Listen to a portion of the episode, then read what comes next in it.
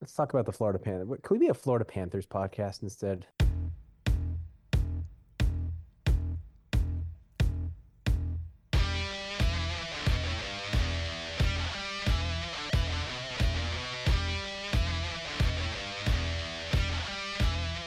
Hello and welcome to The Red Line, presented by Isles Fix, your only daily New York Islanders newsletter. Subscribe at islesfix.substack.com. Last week's podcast was named The Bag Skate. And uh, you'd like to think that a week later we could discuss something different. Well, I'm not sure if we've got bag skates, but still uh, the mediocrity, the inconsistencies continue among our team, the New York Islanders. He is Phil Farber. I am I am David Tuchman. You can reach us on X at Tuck on Sports at Phil's Facts. Phil. Phil.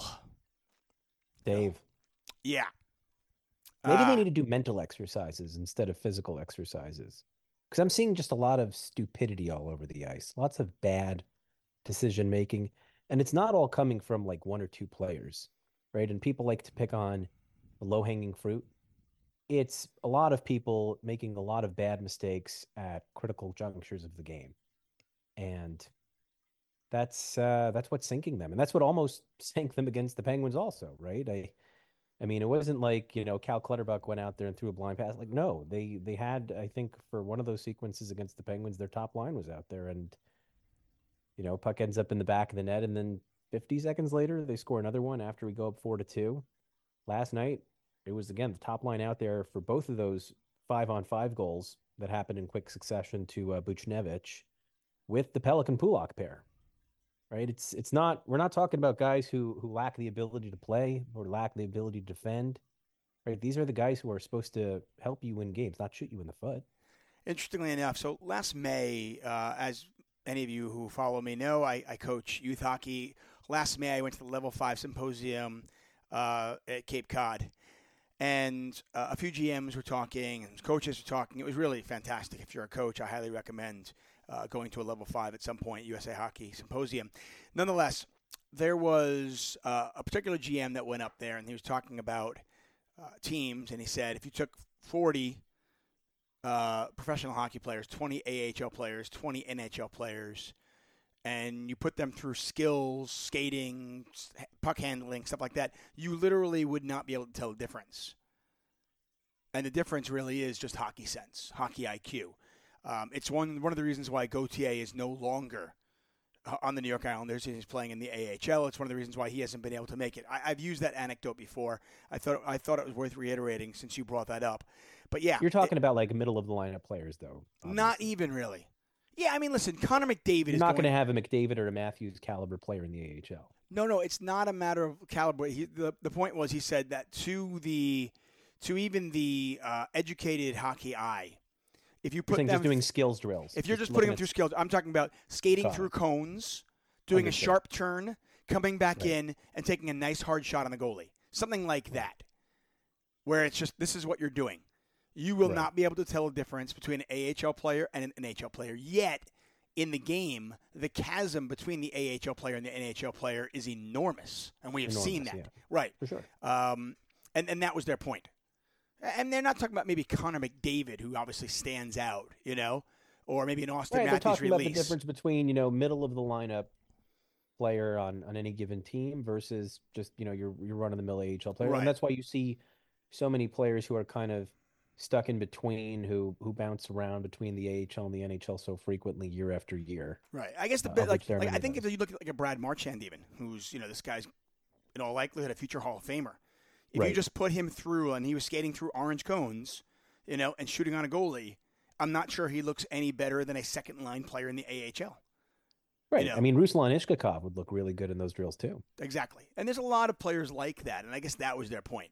And and the whole thing, in, the, uh, the reason for it at the coaching symposium was, hey, as coaches, how do we teach hockey sense? How do we teach mm-hmm. hockey IQ in young players so that when they get older, it continues on through you know the U.S. development team and and on through if they ever make it further than that. And that's the whole point of it. Um, Makes sense. and I I guess you know when you look at this Islander team, yeah, maybe I don't know what to do because, and I'm sure I'm not sure if Patty knows what to do at this point.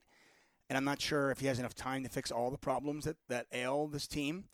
But yeah, a lot of it seems to be some really just silly mental mistakes from, you know, Romanov's clear that needs to go all the way down the ice, and instead it goes to the blue line. The defenseman gets it, it goes right back up the ice, and they score a goal. Um, I was actually I watched the game late last night because I was I was in Las Vegas. I had some work, and I was having dinner with a buddy of mine, and he's a Rangers fan. And just to put some salt in my in my wound, he is uh, he's wearing his Rangers jersey. He's wearing his Lundqvist jersey. So I walk into the sushi restaurant, and I'm like, "You son of a bitch!" But you know, hey, at least uh, last night I was a Ranger fan, right? And we sit down, and I'm looking down at the, the scores, and I'm going, okay, well, this is good. Rangers up two nothing. Wings are down one nothing. Right. Tampa Bay is losing, and at this mm-hmm. point, it was 0-0 in the Islander game. I'm going, wow, this could be this could be a fantastic night for the New York Islanders, right? Um, I didn't even care that Pittsburgh was was winning because I feel like they've already they're they're out of it anyway, right? If you um, have to worry about Pittsburgh, then then there's nothing to talk about regardless. Exactly. So I'm looking at that. I'm going, wow, this is amazing. We order some food. I have a beer. Next thing I know, I look down. It's three nothing. What the? Then I look again. Wow. I go, wait, three goals in 32 seconds. Yep. The Islanders special. I mean, how is that even possible? And of course, I, I watched the game later. I got home uh, late last night and I watched the game, and then I, I saw how it was possible.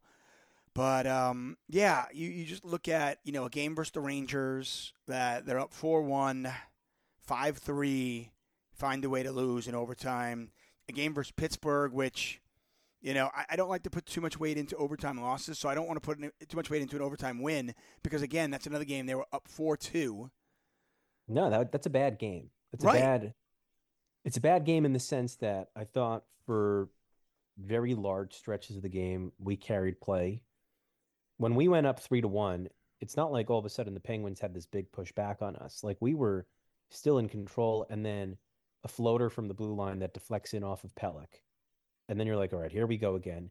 But then from that point, really, until I mean, I know we we had a, a PK because of a bad challenge where uh, Waugh thought there should be a, a, a missed stoppage there on hand pass, killed off that penalty. Reilly took a late penalty, but then they killed that off pretty easily at the beginning of the third period. Unfortunately, Cizikas injured his hand on that penalty kill. And then from that point up until the point where Mike Reilly scored, Pittsburgh really had nothing going on. And then Reilly scores, and you're like, well, Pittsburgh's looking dead as a duck. We just scored a big goal there. We should be in good shape here. And in t- less than two minutes, it's back to four to four.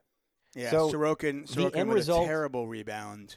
Terrible just... rebound on the third goal. The fourth goal, there's nothing you could do about hitting off of Lee's skate. But what ended up happening from like, even if they would have won that game in regulation, you'd still have that ick feeling. So the fact that they were able to get a walk-in shot and win it from Adam Pelech, good in terms of standings, and you want to get two points, and you need to get two points in a game like that, but you don't feel good about the fact for the second straight game, late in the third period, you're blowing a multi-goal lead. Okay, before I want to, you know, paint this gloomy picture, because obviously as Islander fans, that's where we're at today on uh, Friday, February 23rd, coming off uh, a terrible loss in St. Louis.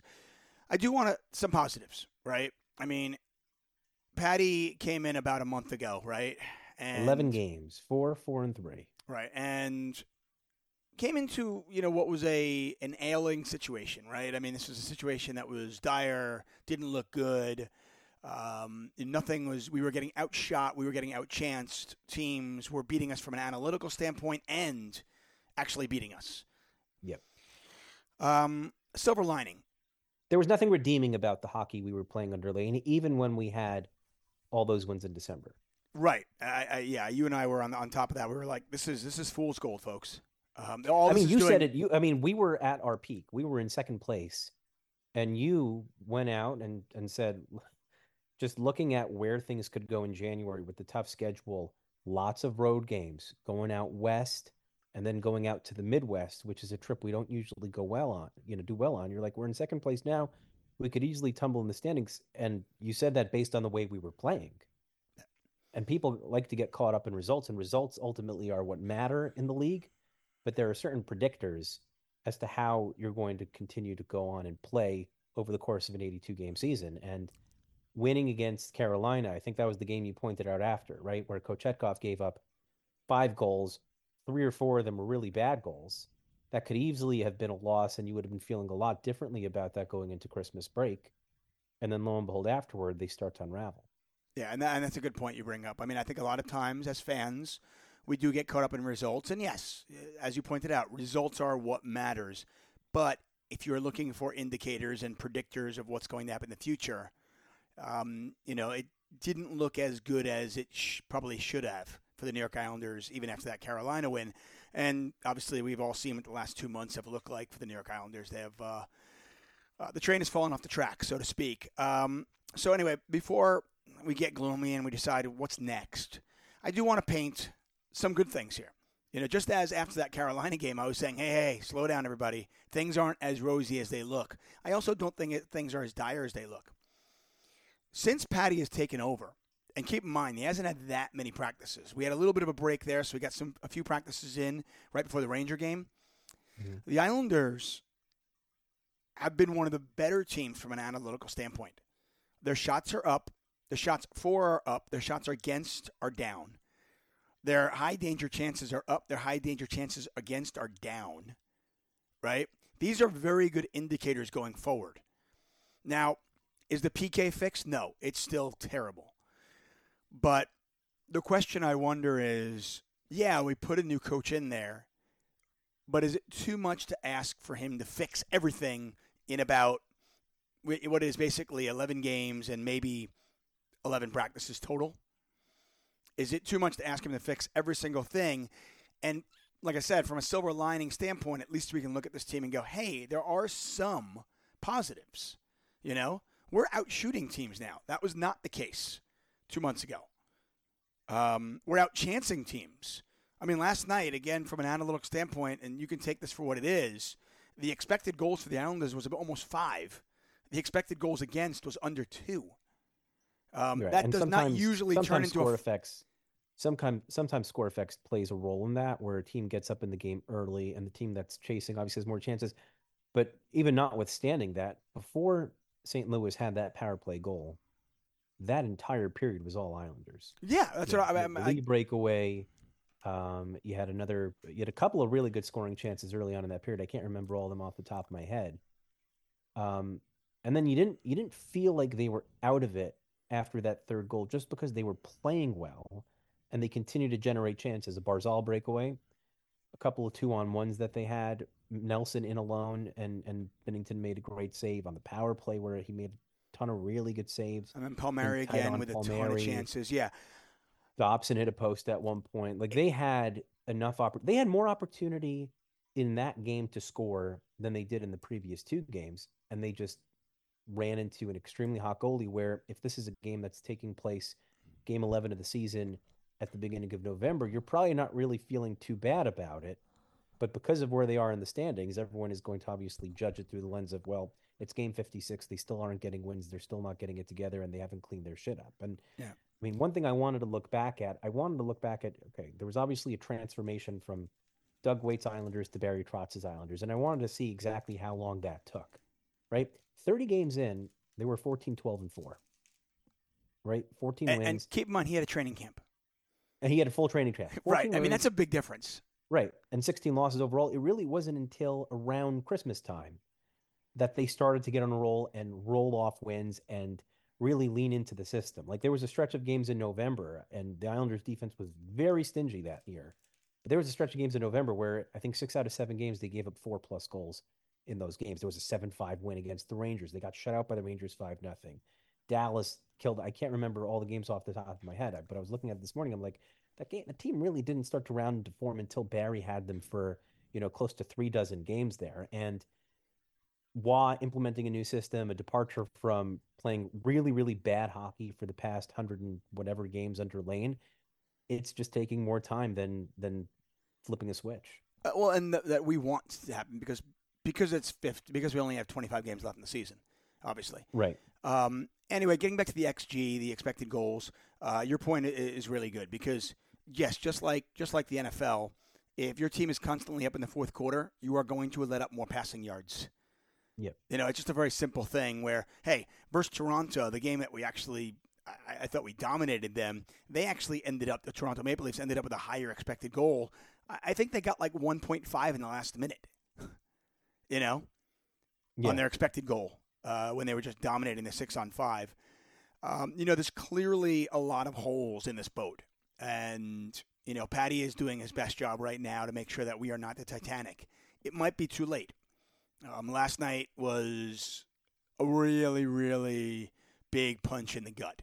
Uh, with the Red Wings winning and the Flyers winning well, the Flyers didn't play, but they they the, won the Flyers winning the night before that, um, and the Islanders losing, even with the Devils losing and the Penguins' recent woes, and Tampa losing right?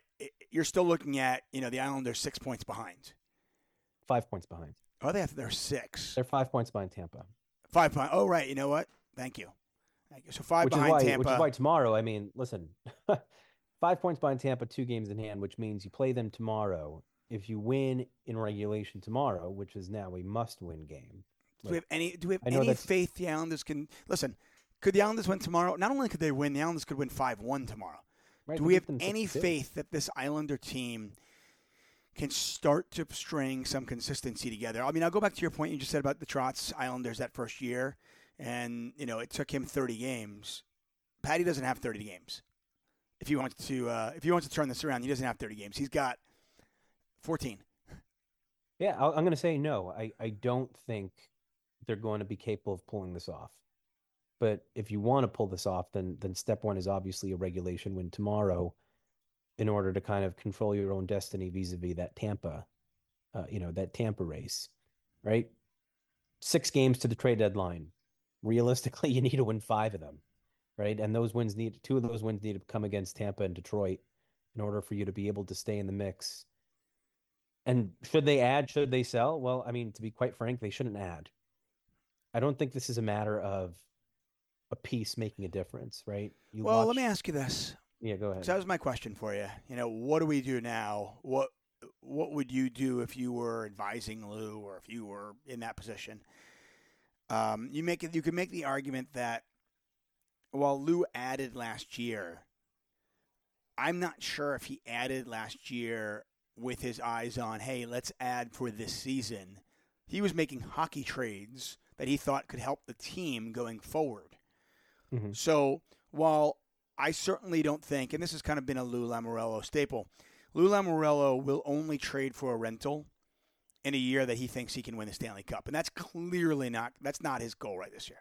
So if he makes a trade at the trade deadline, it's a trade that he thinks is going for for the following year as well, and the year after that possibly. Um, you know, some people like some people like to say Lou doesn't go for rentals. That's not true. Lou has traded for many rentals over his career. It's just a situation where, hey, this team's got to be in first place or you know top four, top five team in the league to to trade for a rental, in my opinion. Um, so, what do you do now? Is is there a move out there that improves this team, not just now, but going forward? Um, or is there a thought, hey, Mike Reilly has kind of raised his trade value. Could we get something for him? You Um, probably could get something. Cal. Clutterbuck. You know, is there a trade, Yeah, I mean, or is there something more drastic involved? Is there a move, Brock Nelson? Is there is there something like that in there? I I kind of think I've moved to the you don't move Brock Nelson at this trade deadline camp. Right. And the reason is you're already you're already so invested in next season. Right? With Barzal, Horvat, Dobson, the Sorokin deal kicking in. Really, really the big thing is the Sorokin deal kicking in. That to me, unless you're able to find an NHL now ready, you know, second line capable center in a trade again, and it's a hard thing to pull off, right? I'm I'm looking for the Brassard Zibanejad deal here, and those deals don't typically exist. Teams don't usually make those trades. But outside of that type of trade, I just even if you're going to get marginally less value holding on to him for the extra year and shopping him next trade deadline if if if things don't go your way, I think they're so invested in next year that you you're at at this point you have to keep him. Moves I would make. I would move Cal Clutterbuck off, right? If Cizikas is done for the season, well, you're not going to have the identity line next year with Sezik, with Clutterbuck and Martin being gone. So I would trade Cal Clutterbuck. He's for sure has trade value. I would get rid of Matt Martin, whether he has trade value, whether he doesn't have trade value. Just take him out of the rotation. He's doing you no good being in the lineup, right? He's not giving up goals, but he's also not scoring goals, and he only has three points through thirty some odd games. So You know, let someone else come in and, and play that role. I would get rid of Oliver Wahlstrom at this point. I think we've seen enough of him. Is there a trade for the future where you're getting a again like that Romanov type player, young player could fill in a you know middle six top six role, and you know you swing a creative deal to do that where is going again. I don't know who that player is, but sure, if that's the type of deal you want to move, and it's not prohibitive in terms of asset cost, then yeah, I'm I'm all for that. But to rent a player right now to go after an Eberle or a Henrique or someone of that nature just makes absolutely no sense. That's and that's not. I, I think it's pretty pretty clear that's not going to happen. Right. Um, I mean, it, it, would be interesting at this point of the season. I mean, especially if they get a couple more losses over the next couple of games, to see what uh, Kyle MacLean, Fasching, fill in. Who knows? Gauthier or something, fourth line. I don't know. Um, I don't think I think clearly it's not Gauthier, but I'm blanking on who else could it be in that in that fourth line. Coleman. Um, if you want to get a look at Maggio now that he's starting to play well, I don't know. I've heard Doesn't that really on Twitter, matter. by the way. A couple people are calling, "Hey, let's get Maggio up here," and I'm going. To me, I, I think we've got to let the guy cook a little bit. He's finally building some confidence down there. He's feeling good. I don't even think he thinks he's ready yet. He probably does think he's ready, but that's just because kids these days, right? yeah. Uh, my kid thinks he's ready. No, but why? Right. You know, in, in the sense of like, you know, is there is there any incentive to rush him right now? I could see, by the way, end the season. There's seven, eight games left in the season. And well, that's what I'm talking about. I'm talking about like if you resign to the fact that okay, this team is not going to make the playoffs, then those are the moves I'm talking about. Where like get rid of these four guys and then plug in four new guys and just just to see what see what, what you got. Have. Yeah, I mean, is there a thought see to how even far away they are? I mean, as much as I'm not an ish guy, I, I think if we're out of it with ten games left, do it. You, oh, you kind of have to call them up, don't you?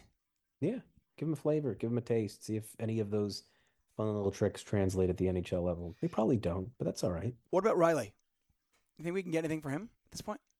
I think so. I mean, how many mobile left-handed defensemen on an expiring contract for peanuts are there available right now who can who can bring scoring, who have playoff experience, who are you know decent defensively? Who, I mean, who else comes to mind off the top of your head? Well, I mean, yeah, and for the teams that for the teams that miss out on Chris Tanev, okay, the teams that miss out profile on defender, he's a shutdown right-handed defenseman. I'm talking about like m- mobile lefty, right? Well, will you get a lot well, for him? Probably not. I think a good comparable would be like third round pick that was given for Shayne Gostisbehere last year. Okay. Something like that. Why not? I mean, we've got a three for for, for nothing. Yeah. Sign me up. I would, I would do that. What does Cal Clutterbuck get us? A three or four? So yeah, four. All right. So nothing special, but we've seen Lou. Uh, uh, Lou does magic in those mid rounds. They call him mid round magic Lou. Is that what they call him? That's what they call him. I love it. Uh, the playoffs now, uh, man, it, this is. I'm trying to make this not a depressing podcast. I really am, but playoffs are a stretch. The playoffs are a pipe dream at this point. Yeah, they are very unlikely. And it's amazing because the East is so mediocre. I mean, you've got the Red Wings so kind mediocre. of fledgling. We're, we're, we are the poster child of mediocrity this year. That's that's truly what we are. It's not that they're not capable of winning games. It's that they simply aren't winning games. It's it's like a tough thing to explain. Right? You watch them and you go to your, you know, you say yourself like, oh, all these scoring chances, you know, defense looks better. They're not getting caved in anymore, right? Which was a trademark of Lane Lambert hockey. They'd you know, chasing their tails in the defensive zone endlessly, not able to clear the puck, turning uh, turning pucks over like crazy. That that hasn't been the case in these games. You think about the 11 games they played. Have we beaten outplayed in more than three or four of them. Like I'd say Dallas outplayed us, Seattle outplayed us, maybe Calgary outplayed us. Right, the other games, you know, handled Tampa pretty well. Should have beat Vegas. Uh, the Florida game, I thought that was pretty even. Florida, yeah, it just seems like each week, each special teams, each game there's something. Whether it's whether yep, it's Sorokin, 100%. whether it's the PK, uh, you know, whether it's a bonehead play, whether we get goal lead, whatever it might be. Let me throw something at you because I'm curious, and we're not going to go on for too long today. Obviously, it's a tough week, but like I said, I don't think it's. I, I'll, in December, I didn't think it was as good as it seemed when we were in second place, and right now, I don't think it's nearly as bad as it seems. I think there's some core pieces here that are quite encouraging, and I, I think a lot of our core is actually young and they're not going anywhere. I mean, you've got Dobson, you've got Barzal, you've got Romanov, uh, you've got Horvat, who's you know these are all core pieces to a team. I will ask you this: Kyle Palmieri has been absolutely on fire. He still has one game, one year left on his contract at five million, right? Mm-hmm. Is there any thought of moving him? Yeah, for sure. I mean, do you try to capitalize when an Sell asset high, is high? right? Right. I mean, do you look at that and go, "Hey, this guy has not really been able to stay healthy over the last couple of years. He plays a physical brand of hockey. Mhm. He is gonna at some point the way with he, the, the way he plays, he's gonna fall off the cliff. Yep. Would we rather sell him a drop early than hold on until it's too late? Yeah, I would sell high on him, hundred percent, You know, hundred percent. I'd even I'd even retain two million of that cap hit to make him a three million dollar winger for this year or next for another team. And if you're going down that route, and again, this is just more of a retool than anything, because I don't think rebuilds work. We're going to see this in Calgary, and you and and for any of you Calgary fans out there, and I know we have a lot of Calgary fans. Okay, this is mostly an Islanders podcast, but I know The, Cal- okay, the people in Calgary love us. yeah, right? they love us in Calgary and they love us in Ireland. And by the way, there's a thought and that we we might just make this a Florida Panthers uh, podcast. Clearly, Yeah, the best you team know, in the East.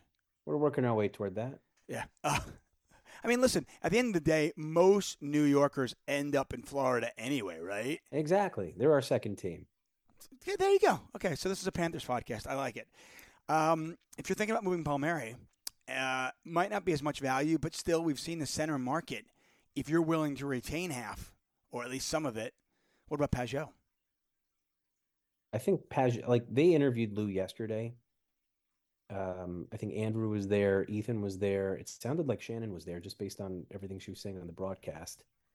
And they asked him a wide range of questions, but he said something to the effect of we can always create more cap space. We could always move players out to create more cap space. And I think he was probably referring to Pageau, right? No one more obvious in terms of right. If you're gonna move players to create cap space, you just mentioned one in Palmieri. I don't think Lou's at the point where he's uh, going to trade Nelson, and I don't think that's a move you make for the purpose of creating cap space, anyways. Right? The two No, he's, most he's obvious can- underpaid. I mean, he's a 30 goal scorer that's getting six million a year. the two most obvious candidates to me are Pageau and and maybe even Cizikas, just considering that his line mates aren't going to be here next year. Right. Yeah, and, I And mean, at just, two and a half million, I know a lot of people. Oh, he's overpaid, and the term was like. I don't think he's overpaid at two and a half million, right? When you have teams sniffing around guys like Scott Laughton at three million, teams talking about trading for Nic Dowd. I know he's not quite as expensive, but I, you know, he's he's a similar type player, I guess you could say. Center is a position that teams usually look to bolster at this time of year, right? Getting good centerman is a hard thing to do. Not that Casey's I mean, the anything Capitals, are, special. the Capitals are talking about giving. A, they want a one for Dowd. Yeah, if they're going to get a one for Dowd, we should get something really good for Cizikas, I would think. I mean, I'm just I thinking. know I mean, Dowd's cheaper and he has one year less of term, or one or two years less of term, but I, I do think Casey's definitely movable, and you, you probably could get something for him. Yeah, and, and you kind of wonder is there something that, that Lou can do? And and this is kind of what I was getting at.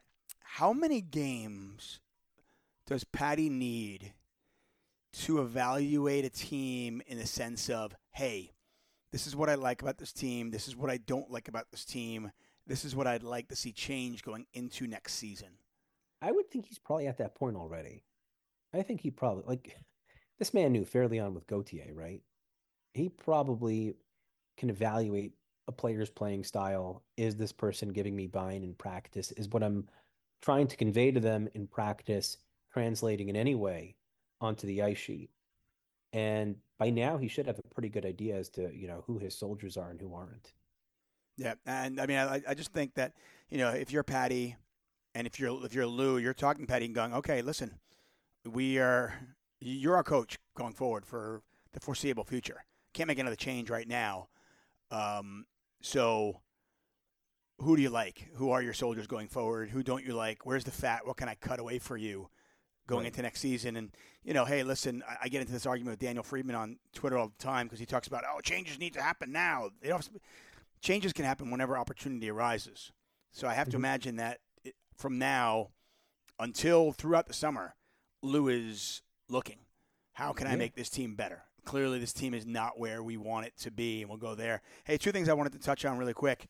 What a week! I mean, listen, we we hate the Rangers, but man, if you're a Rangers fan, what a week for you. You Rempe kicks the shit out of Matt Martin.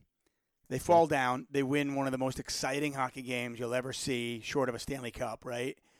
The outside series, the outside stadium series. And then they follow that up with not only beating the crap out of the Devils on the ice, but literally beating the crap out of the Devils.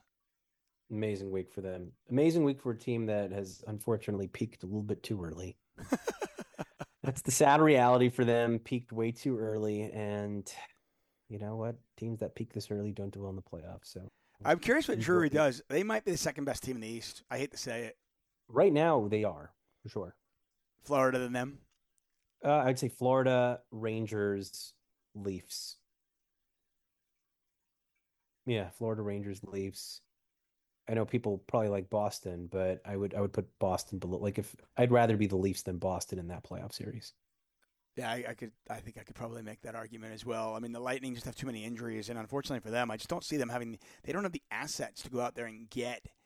I mean, can we Uh, talk about Auston Matthews for a second? We can. I mean, the guy's on pace for what, 76 goals? Something like that. Yeah, it's insane. Like he had one goal last night, which is like, oh well, only one goal last night for Auston. That's that's disappointing. Like, where's Yeah. your where's your hat where's your hat trick, buddy? He is. He is doing what you know. Very few players in the league have done in a long, long time. Um, you know, back in the day, before the uh, the dead era, as they like to call it, I guess, you you you routinely saw players scoring, you know, in the '60s and '70s. Um, you know, whether it was Brett Hull scoring 86 one year, or Mario Lemieux scoring 85, or Wayne Gretzky obviously scoring when he did. Bernie Nicholls, I think, scored 71 year. But that just hasn't happened in a while. And, and here we have Auston Matthews with 52 goals. In 55 games. I mean, that is insane. Insane. Almost a goal a game. Yeah. Um, I mean, the Leafs. The Leafs might be a bottom eight team without him. Yeah. Yeah, absolutely. And and the crazy he thing, is so good. the crazy thing about it is, if you're playing the Leafs, you know who you need to stop, and you just yet can't stop him. you can't stop him. It's Nope. just uh, absolutely ridiculous what, what he has been able to do. And the Leafs uh, right now uh, in third place, but you know comfortably in third place with 72 points. I don't think they really care, um, but I, I I don't think they want to play Florida in round one. That's for sure. No, they definitely want Boston this time around. Yeah, no doubt about it. Uh, Boston is a couple of points ahead of the Panthers. Anyway, not really a lot to digest. I mean, obviously it's a gloomy week. Like, but as I said earlier, I, don't Things will think, get more exciting in a week or two once once the trades start flying. We'll have a lot more whether whether the Islanders are in a good spot or not in a good spot. Hopefully, at least they're involved in that because I think fans enjoy whether it's buying or selling, just transactions. Transactions gets the blood flowing. Well, it's always one of those things. I, I think Phil like you want to be active just because you want to have like. If you're just standing on the fence, then it's like, what's the point? You're either good Right. enough, you're either good enough to make some trades and make your team better, or you're not. And in that case, let's sell off the debt. Let's sell off the fat, right? Yep. I mean, I- listen, I will say, as depressing it as it, as it has been for the New York Islander fans this season, uh, it could be worse. I mean, you could be a Penguins fan, and you could be looking at this aging core Yeah, and realize that your team sucks, and you're just headed. You are. You're not even in the tunnel, the rebuild tunnel yet. You're not even in that tunnel yet, but you know you're going to it, and you can't get away from it. You could be the New Jersey Devils coming off of uh, whatever 184 points last season. And by the way, early in the season, I remember I told you the Devils going under. you did. I I just I, their did. defense. They they got rid of Adam Graves and and Damon Severson. Ryan and they- Graves. Ryan Graves, thank you. Um, Adam Graves hasn't been in the league in a while. while. Graves, Severson, losing Hamilton. I mean, a couple big blows, and the goaltending has really fallen off a cliff. Really Yeah. bad goaltending. I mean, you could be a Blue Jacket fan, Oh boy. right? And just be in this. Yeah. You could be a, you could be a Calgary Flames fan, Yeah. right? And not only not only does not only trading off all the assets, but you got Huberdeau at forty four million dollars a year for the next thirty one years. I mean, sorry, Calgary fans again. Anyway, uh, not else much to say, but um, uh, we will uh, we'll get to your questions next week. Send them in on X. Uh, my uh, partner in crime here, Phil, is at Phil's Facts. I am at Tuck on Sports. Uh, we talk Islander hockey. We talk NHL hockey. We'll talk anything you guys want to talk, ask us. So uh, we'll do that. But we'll be back next week, hopefully with some better news.